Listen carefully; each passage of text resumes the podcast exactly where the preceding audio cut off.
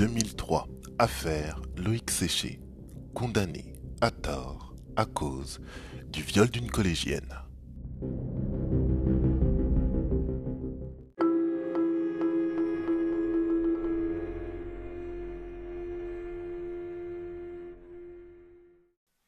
Je vous embarque direction une période que les plus de 25 ans ne peuvent pas ignorer connaître. Le début des années 2000.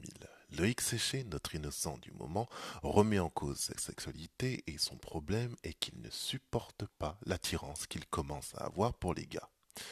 Ce qu'il faut que vous sachiez, c'est que Loïc Séché habitait un petit village. Et tout le monde sait que dans un petit village, tout finit très rapidement par se savoir. Tout le voisinage était donc au courant du petit problème d'orientation sexuelle que rencontrait Loïc Séché. C'est à cause de ce petit problème que Loïc Séché a été incarcéré.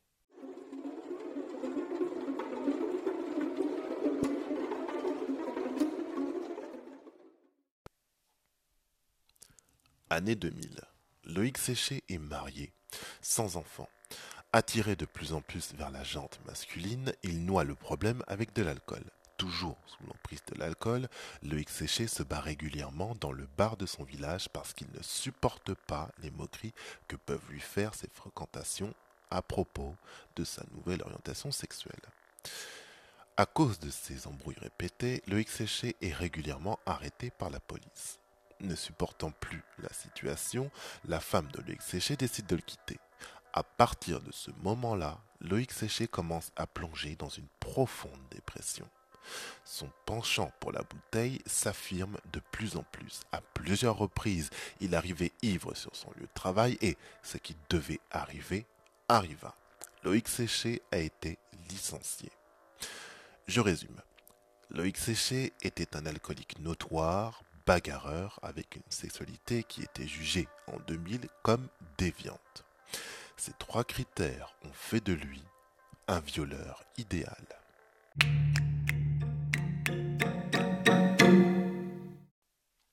Selon vous, que s'est-il passé pour qu'un gars, je répète, innocent, soit accusé d'un viol qu'il n'a pas commis?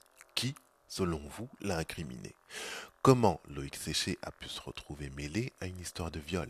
Je suis sûr qu'il a dû se poser cette question lorsqu'il est entré dans sa cellule et que la porte s'est brutalement refermée derrière lui. Avant de vous donner la réponse, rappelez-vous de ça quelqu'un proche de vous peut plus facilement vous faire du mal parce que cette personne fait partie de votre cercle de connaissances. Vous tous qui m'écoutez, je suis sûr que vous avez été déjà déçus, blessés ou trahis par quelqu'un qui vous entoure. En ce qui concerne Loïc Séché, la trahison ne venait pas de son cercle d'amis ni de son cercle familial. La trahison est venue de son cercle professionnel. Les responsables de l'incarcération de Loïc Séché sont ses anciens employeurs. Allez, je vais vous aider à faire le lien, les liens entre l'accusation de viol d'une jeune fille et les employeurs de Loïc Séché. Facile, Employeur, jeune fille violée, employé, Loïc Séché. Bon, là, je pense que vous avez trouvé. Ceux qui galèrent encore, c'est abusé. Les employeurs de Loïc Séché l'ont accusé du viol de leur fille.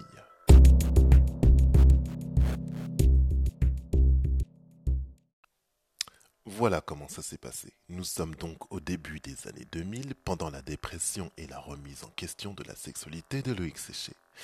Au même moment, une adolescente prénommée Émilie, âgée de 13 ans, va très mal. Elle fugue, fait de l'anorexie et ses résultats scolaires sont catastrophiques. Assez rapidement, l'entourage pédagogique d'Émilie soupçonne qu'elle a été victime d'un viol. Là, je pense que vous devez vous demander comment les profs d'Émilie font le lien avec son mal-être et un viol hypothétique. Attendez, j'arrive. Quelques mois auparavant le changement de comportement d'Émilie, une circulaire avait été envoyée à tous les établissements scolaires pour inciter le personnel pédagogique à entendre la parole des élèves et à être vigilant à propos d'éventuels symptômes de maltraitance. Émilie s'est confiée auprès de sa sœur qu'un homme a abusé d'elle, puis auprès du médecin scolaire et de la principale de son collège. Dans l'établissement, la rumeur se répand. Émilie montre à une de ses camarades des échymoses apparentes sur ses bras. Alors, des échymoses, des bleus si vous préférez. Les professeurs d'Émilie la convoquent avec son ami pour éclaircir la situation afin de savoir qui est l'auteur de l'agression. Mais Émilie reste vague. Elle donne un prénom, puis en donne un autre, puis elle se rétracte. Les encadrants scolaires remarquent très vite que les propos d'Émilie ne sont pas clairs. Ils ont la sensation qu'elle a peur de parler.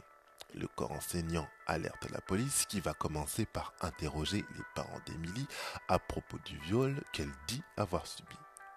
Les parents, qui sont les ex-employeurs de Loïc Séché, vont très vite dire à la police que Loïc Séché est sûrement le violeur de leur fille, car, je le répète, il est alcoolique, il n'a pas d'enfant et qu'il est séparé de sa femme à cause de sa nouvelle préférence sexuelle.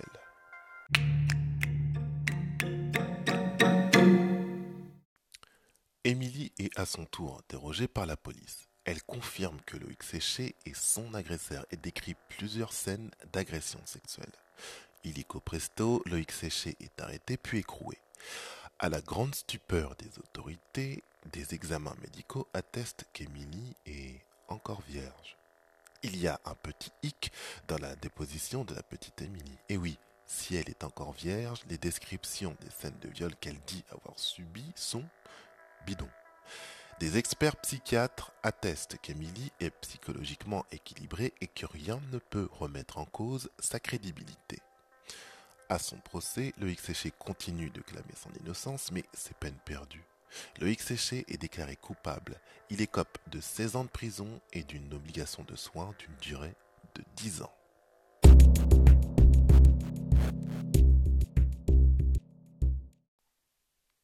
Loïc Séché entre en prison en 2003, au début de l'affaire, et en sort en 2010.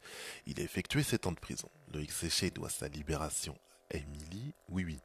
Celle qui l'a accusé va ensuite faire le nécessaire pour le libérer.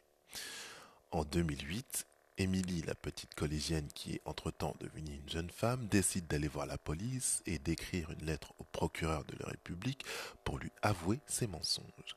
Émilie expliquera simplement qu'elle était arrivée à se persuader de ses mensonges et que lors du procès, elle n'a pas eu la force de se dédire. En 2011, lors d'un nouveau procès, Loïc Séché est définitivement acquitté. Alors attendez, on va reprendre les dates parce que pour moi, c'est le plus gros problème de cette histoire. Je le répète, Loïc Séché est innocent. Ok, bien. La fille qui l'a accusé de viol avoue à la police qu'elle a menti en 2008. Loïc Séché est libéré en 2010. Ma question est simple. Pourquoi Dame Justice a attendu deux ans pour le faire sortir de prison? Faire sortir ce gars de prison aussi rapidement qu'il y est entré me paraît être la moindre des choses. Apparemment, pas pour tout le monde. N'est-ce pas, Dame Justice?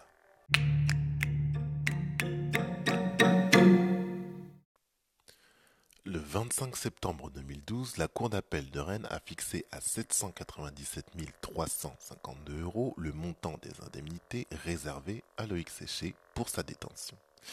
Alors, c'est la séquence calcul.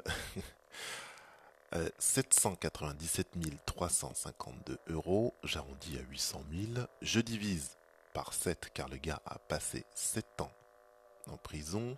Ça nous fait 114 285 euros.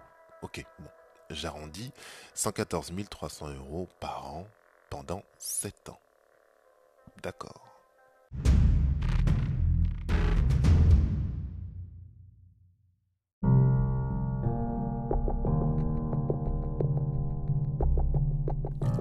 Revenons sur les points clés de l'affaire Loïc Séché. La sexualité de Loïc Séché est la clé de voûte de toute cette histoire. Si l'entourage de Loïc Séché n'avait pas su qu'il était différent, jamais les parents d'Émilie n'auraient poussé la police à s'intéresser à lui. Le mensonge d'Émilie concernant son viol entraîne l'emprisonnement de Loïc Séché. Si Loïc Séché a pu être libéré, c'est grâce à cette même Émilie qui a avoué son mensonge.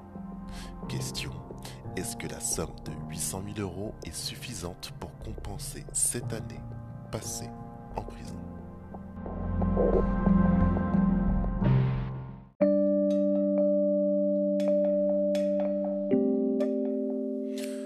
Ah, l'heure des braves. Oui, je dis l'heure des braves parce que courageux sont ceux qui vont jusqu'au bout euh, de mes podcasts, enfin des épisodes, quoi.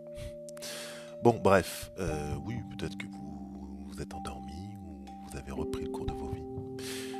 Enfin, l'heure de la morale. La morale de l'histoire. Il est tout à fait normal de haïr quelqu'un qui vous a fait du tort, mais lorsque ce quelqu'un répare le tort qu'il vous a fait subir, si vous en avez la force, n'hésitez pas à le remercier, car certains arrivent parfaitement à vivre avec le mal qu'ils ont